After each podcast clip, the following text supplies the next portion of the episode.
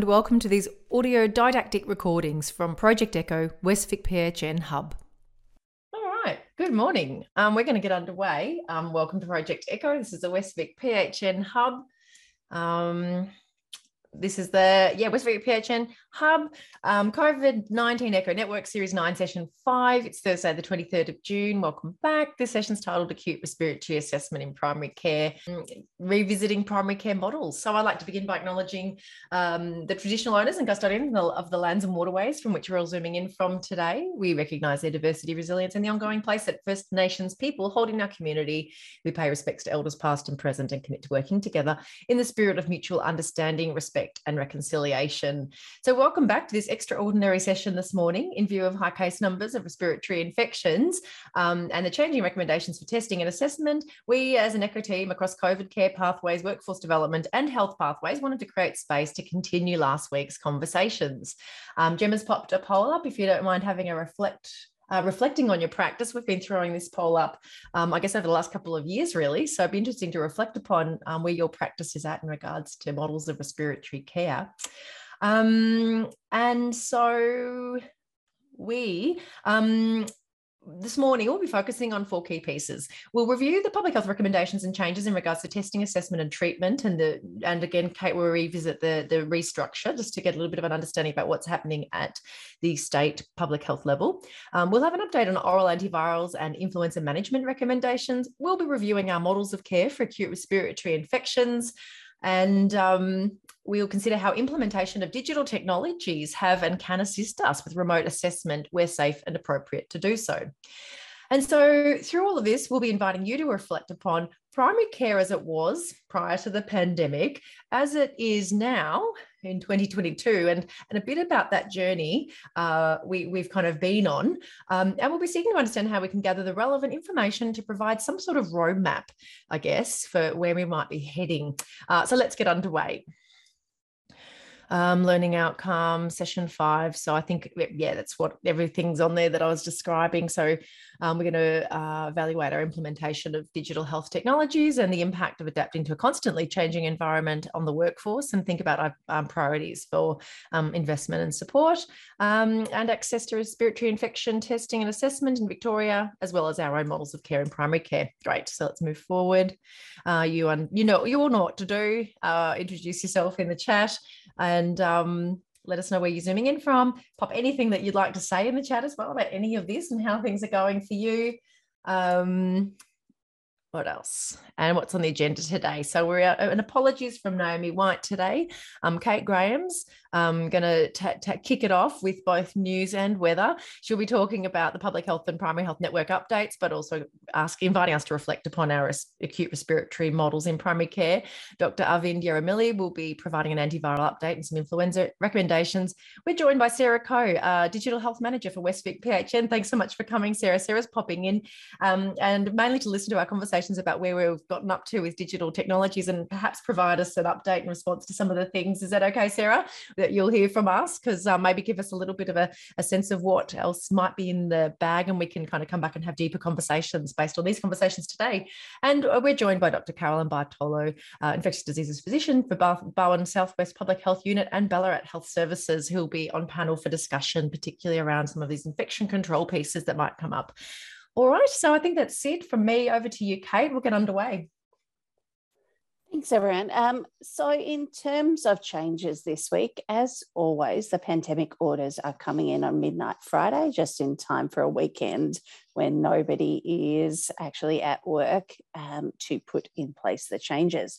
Uh, so, we've got masks will still be required in sensitive settings such as hospitals, care facilities. We know that from the last update. Um, general practices are considered in the care facilities definition. So, on public transport, taxis, ride shares, and planes, thankfully, as we all head off on school holidays. Positive cases are still going to have the same isolation period, but they're now going to have written in the directions that they're allowed to leave home to drive a household member directly to or from educational work without leaving the vehicle.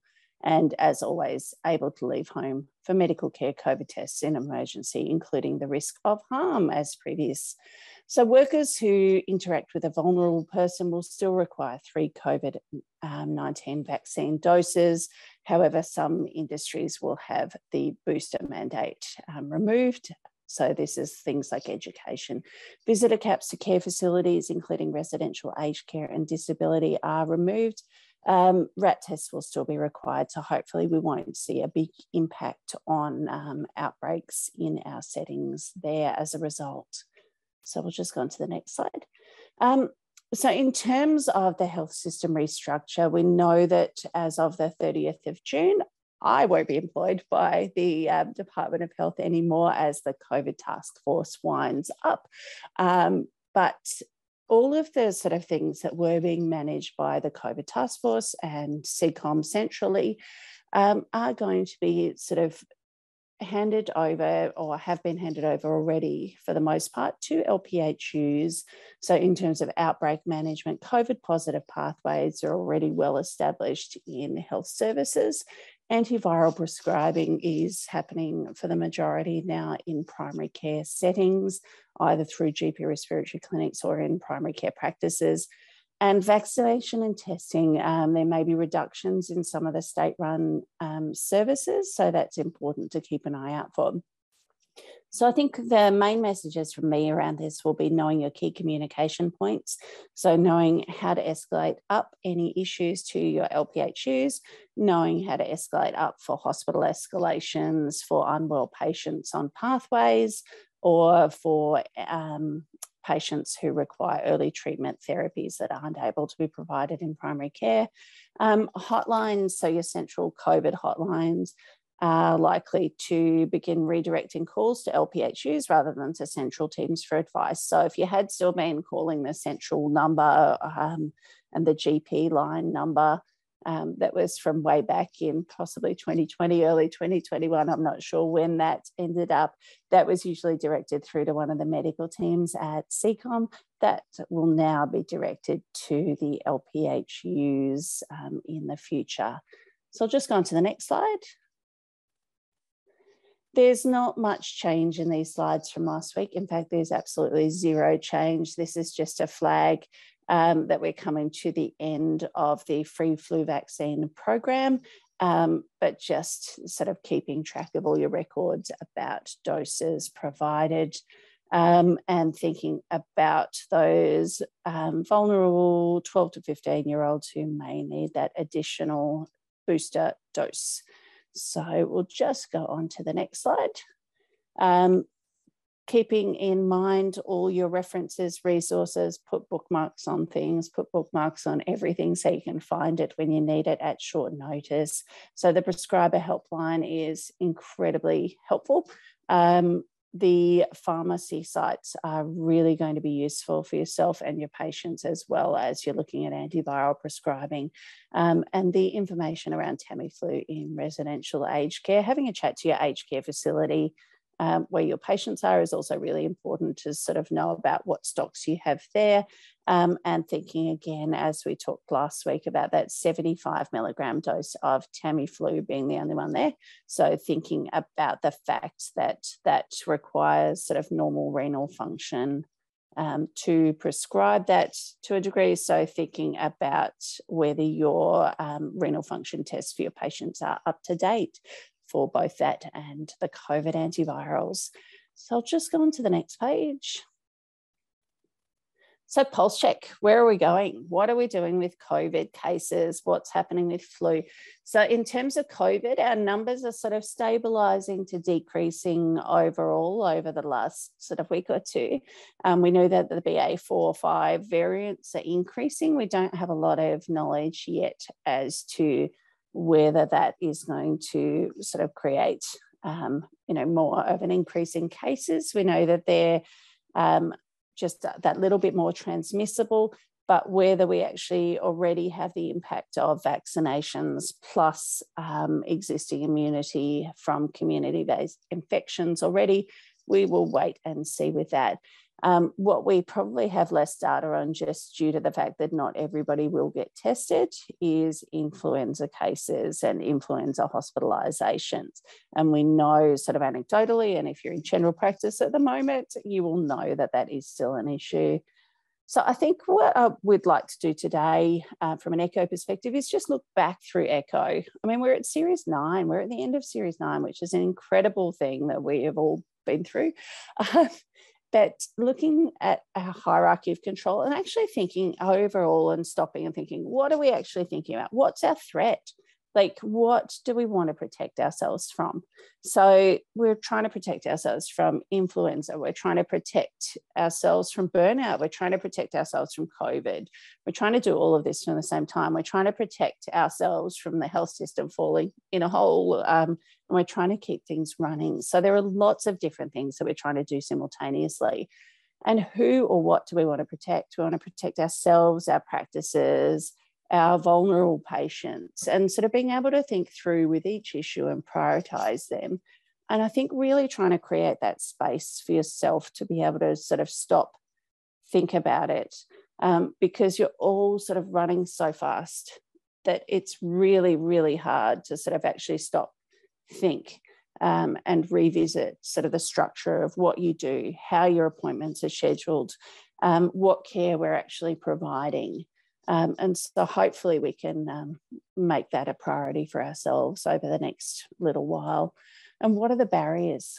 There are lots of barriers. So I think what I really encourage everyone to do is so, three key pressure points or issues for you or your patients in primary care at the moment.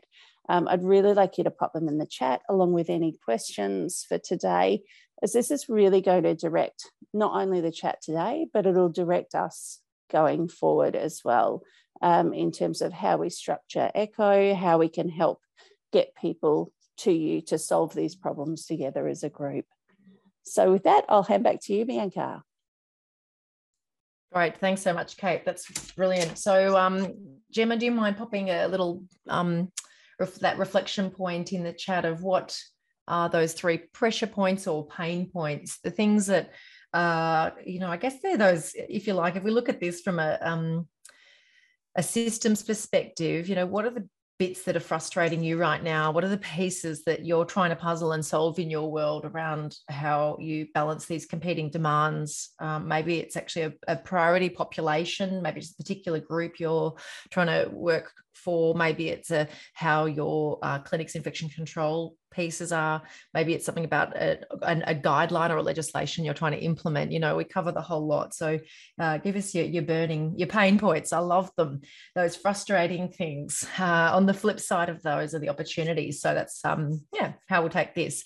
Um, so thanks for putting things in the chat. And what I'm going to do is I'm going to keep across that. And Shantini, I'm going to come back to your question or your your reflection. Perhaps I'll invite um, Caroline Bartolo to reflect upon that um, from a communicable communicable diseases and infection control perspective. But I'd like to throw across now to Arvind to, um, for the didactic presentation for today. Nice to see you, Arvind. Welcome.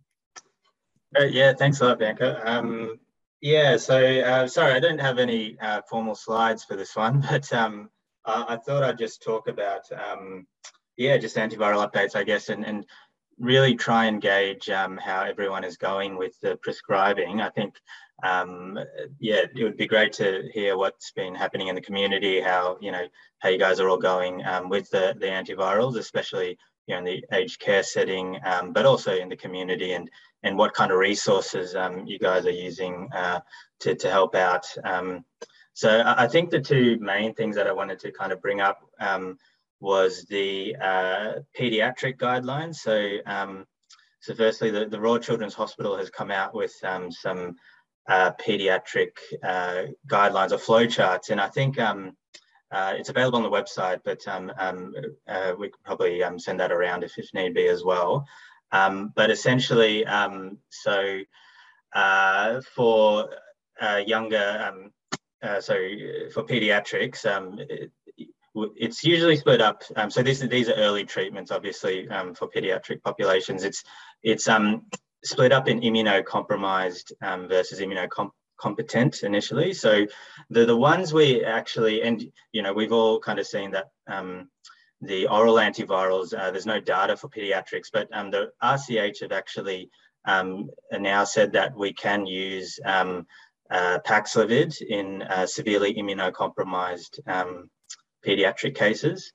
Um, so they have, you know, specific criteria regarding what constitutes um, significant immunosuppression. So it is it is very um, specific still, but um, but we can uh, use that if need be. So uh, I think um, what what we're actually doing at um, at Barwon Health is is taking those referrals and then you know discussing that with the Royal Children's Hospital team as well.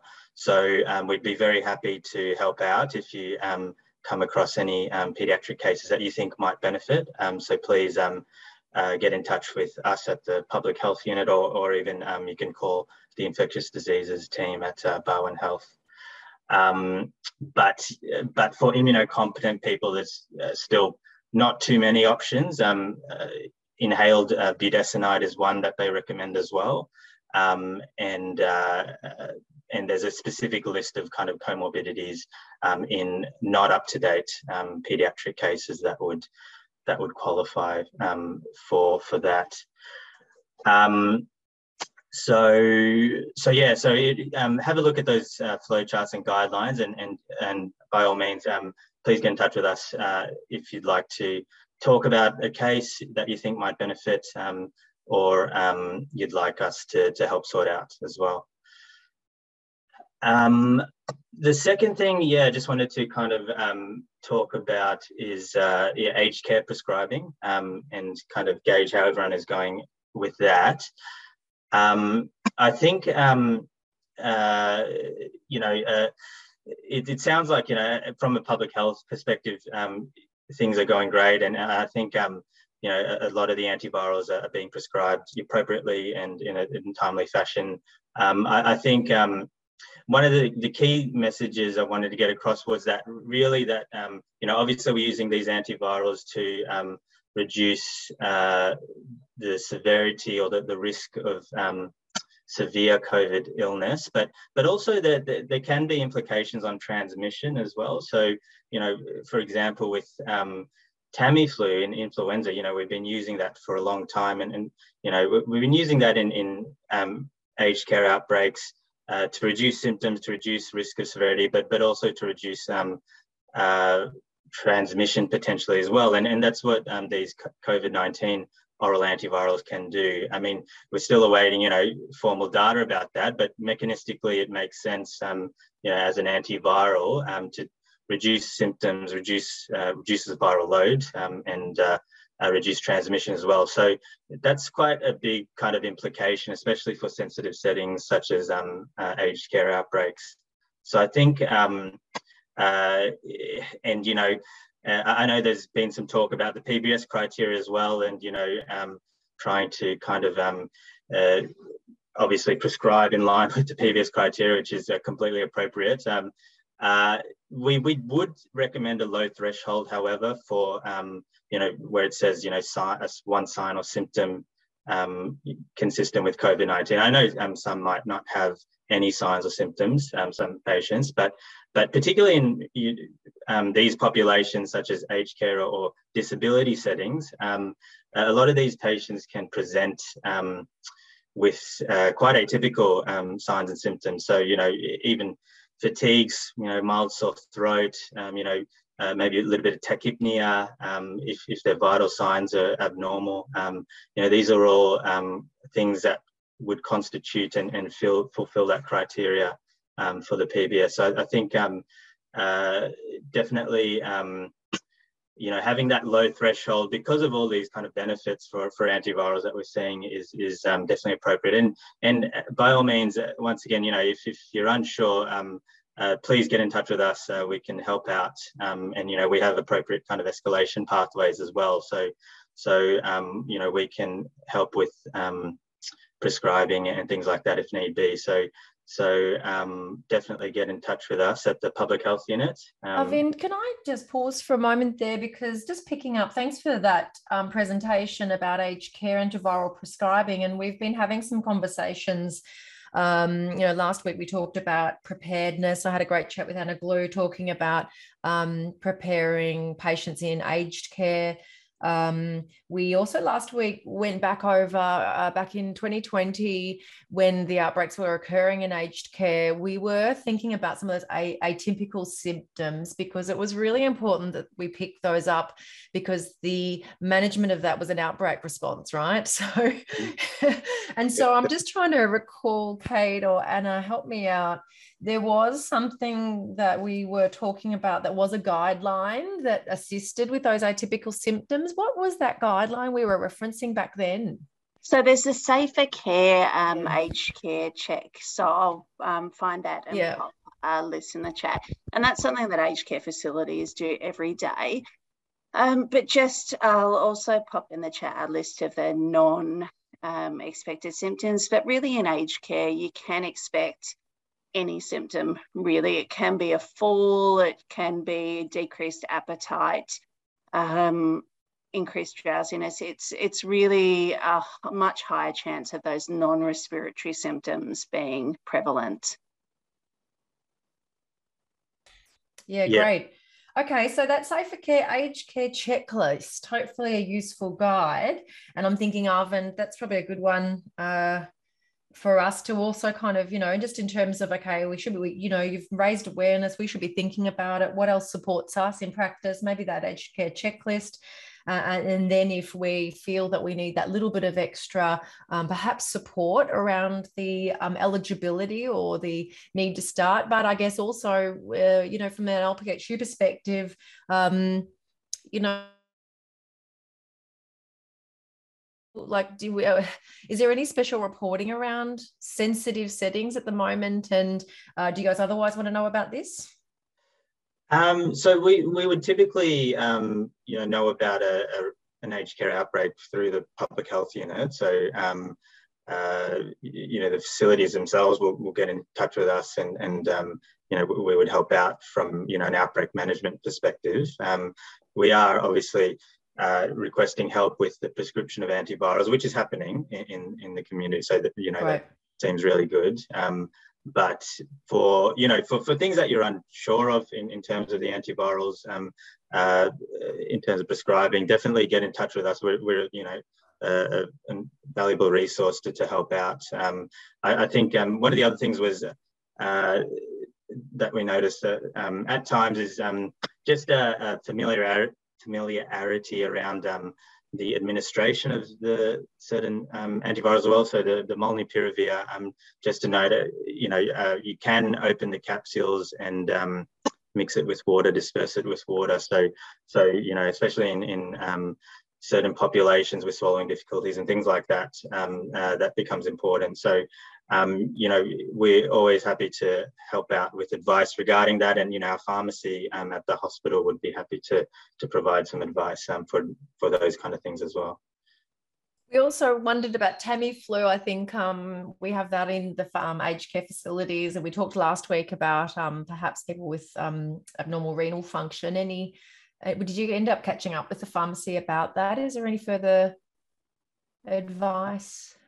Uh, oh, um, I mean, usually with um, you know renal impairment, we would dose reduced uh, Tamiflu. Um, uh, so similar to kind of you know the the, the Paxlovid um, uh, EGFR of 30 to 60, we would dose reduce so it comes that. Um, in a capsule. Uh, so we thought maybe if it's a BD dose, is that correct, guys? I mean, I'm not prescribing this. So if it's a BD dose, can we just give it daily, or do we can we do we have to order a, a, a smaller dose? Um, usually from memory, I think it's um, 30 milligrams. If it's a slight reduction in um, in uh, renal function, then it's uh, I think it's 30 milligrams twice a day. But I'd have to double check that. There's yeah. the guidelines. because um, the know, 75s are what we've got, I think, on site. Is that right, Kate? Yeah, I think one of the issues is that the 75 milligrams has been what's been uh, provided to aged care. Um, and so there's that increased chance of delay beyond that 48 hour window, particularly for some of the regional or rural um, aged care facilities who may have sort of um, pharmacies that only provide via post. Um, if we then have a delay that requires um, non-imprest stock. And so they don't actually have the 30 milligrams in stock because that wasn't what was provided by the government. Um, so I think what was suggested last week by Rachel was that maybe we could just give the 175 milligram dose as a single once a day dose as a once off, hope that the next day we could get access to the 30 milligram dose. Um, but I think that those are probably situations in which we might want to have a chat with a pharmacist um, and see what we could do that would be safest for the patient. Um, I'm not sure as well if their capsules can be broken up. Mm. So. Yeah, so I don't know. I mean, maybe if that's one um, that if if it's if there's some guidance for us about that, or maybe um, you know, if you guys are able to have a chat with pharmacy and just find out how we might handle that on the ground. Yeah, definitely, definitely. I think um, yeah, I can certainly have a chat with our hospital pharmacy here, and um, maybe we can uh, send around some guide guidance about that as well. Um, Great. Um, Azina asks, how recent should renal function tests be when it comes to? I know with um, Paxlovid, we've had conversations and said um, probably within six months. I mean, of course, it depends on you know what someone's renal function is or their risk factors is.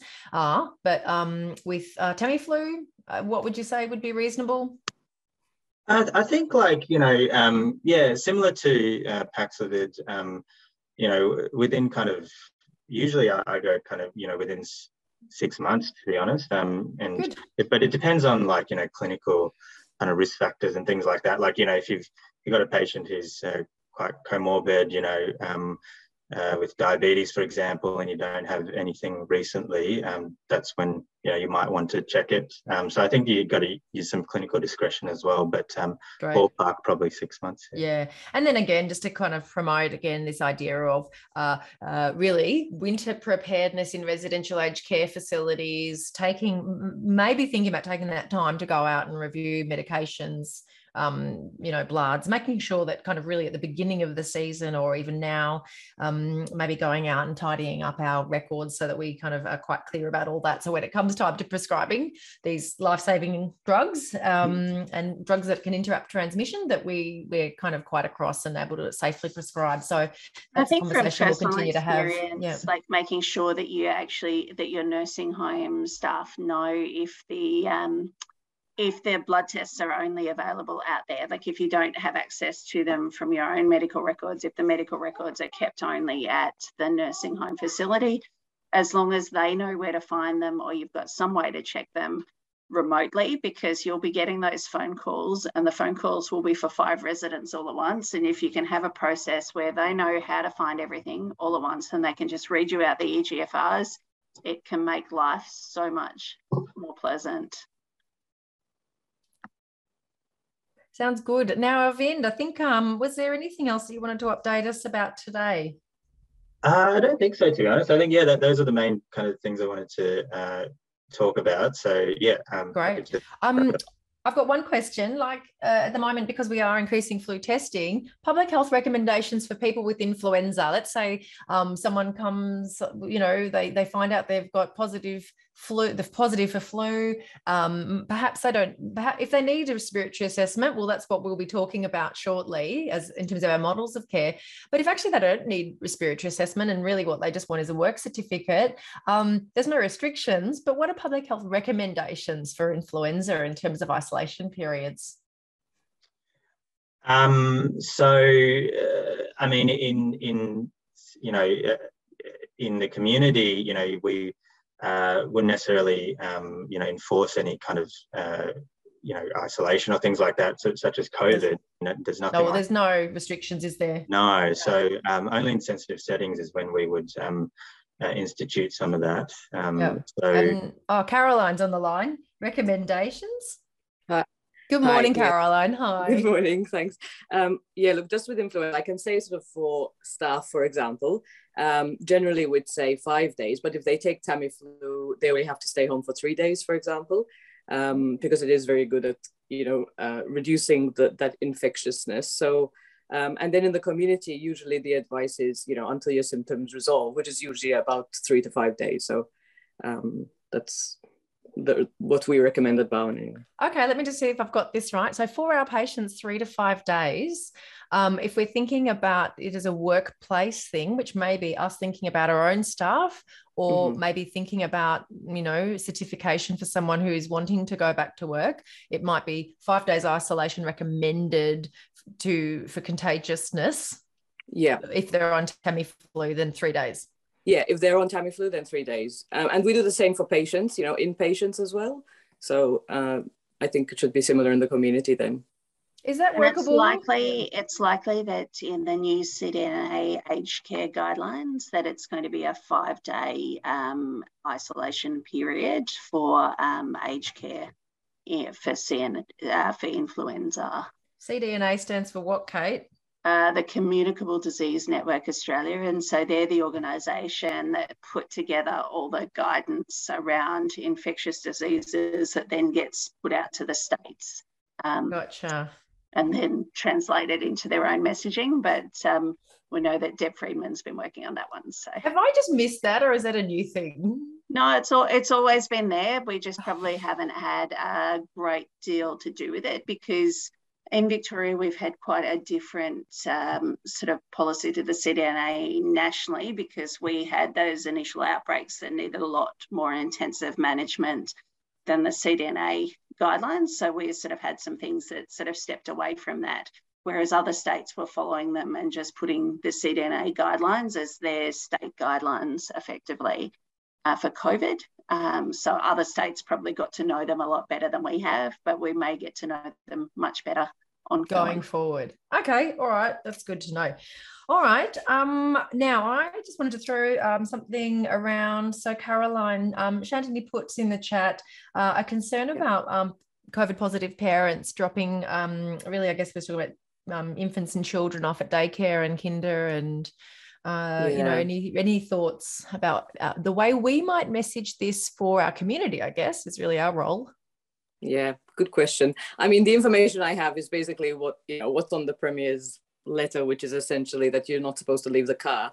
Um, but I guess if we, you know, really think about what is the risk, you know, so if if the parent is wearing a mask, um, if it is just a minute or two, then the risk is is still relatively low. Um, I think the, the risk is higher sort of of the actual child being dropped off, I suppose, who is more likely to, to be positive um, I suppose, but sort of drop offs and pickups don't usually take lots of time. So in the scheme of things, it's probably not, um, you know, not not not the biggest risk anyway to others. And and um, I'm not sure about other childcares, but for example, our childcare has a specific door, you know, for certain drop offs and pickups. So presumably they'd be using um, that. I know we're going into winter, but I'm sure that they'd have some other strategy to be engineering to allow, controls yeah like. yeah to allow parents to drop them off safely if that's if that's the case because you know presumably you have to let them know that you're positive etc so okay great I think you. you just you just call in advance and um, yeah. someone can come out and collect your car, your child from the car from the car yeah yeah depends how many people there how many, are. How many people are. and like what the safety kind of thing is. It's yeah. you know it's all practical, and I think that we're now in a situation where there's a lot less um, sort of appetite for. Um, sort of penalizing people for what are yeah. effectively sensible um, and sort of low risk infectious decisions. Mm, okay, yeah. great. Thanks. Caroline, um, there was a comment that, uh, you know, mm. oh, sorry, actually coming back to what Arvind was saying about uh, what to do if you wanted some clinical support around pediatric prescribing and the pathways for Barwon uh, with your now your infectious diseases hat on for the Ballarat and Grampians region. Um, mm. What can people in your footprint do if they would like, if they have a, a, a PED that might fit the criteria, uh, where's their best place to go for that point of That's care a good advice? question. I don't think we've actually had a discussion about that, so I'll actually bring it up with the group. Um, haven't actually had a direct discussion with the pediatricians, so I, I suppose in the meantime it would be the Royal Children's.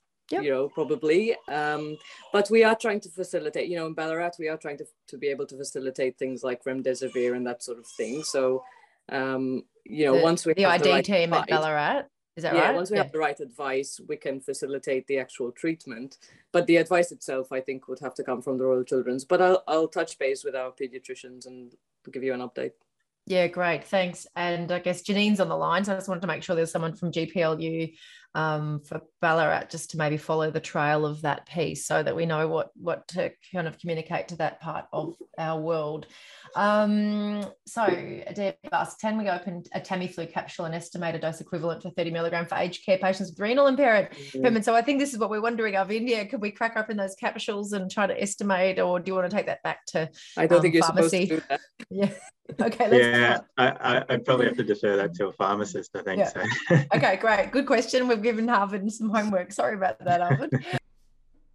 Well, that almost concludes our didactic content for this morning.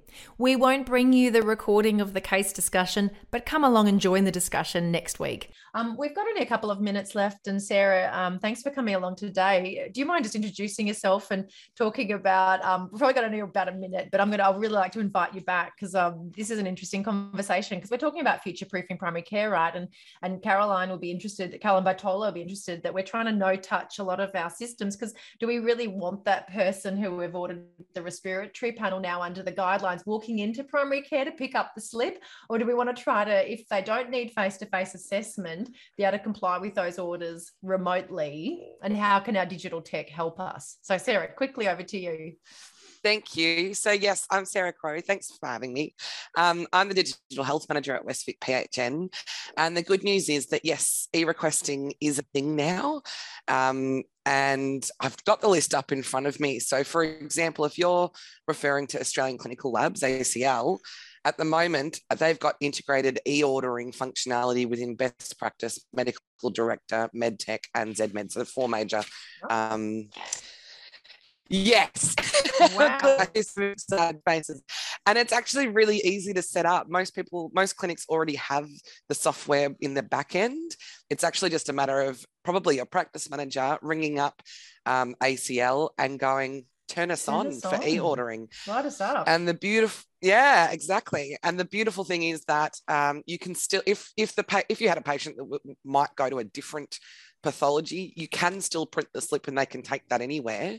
Um, but certainly for these models, it sounds like it'd be really helpful. Um, the other positive of doing it this way is that it will automatically get uploaded to the My Health record, both the e order and the result. So we start populating the My Health record with um, information that the patient can have access to, that they can share with any, any other specialists or any other providers that they see. Um, so yeah, it's very exciting. Space. That is a very exciting space, are, but it does make me think. Let's think about digital privacy if it automatically uploads to my health record, because I think before we head down that, we want to make sure we don't up, automatically upload our chlamydia and our 15 year old to my health record or 14 year old without knowing how where that's going. So most, but, you know, so there's a few things that we might want to think. Yeah, about, most of them do have a tick box. So there's also a list there of um, a lot of the softwares that people use. There's a tick box that you can do when you send that e-order saying do not send report to my health yeah. record.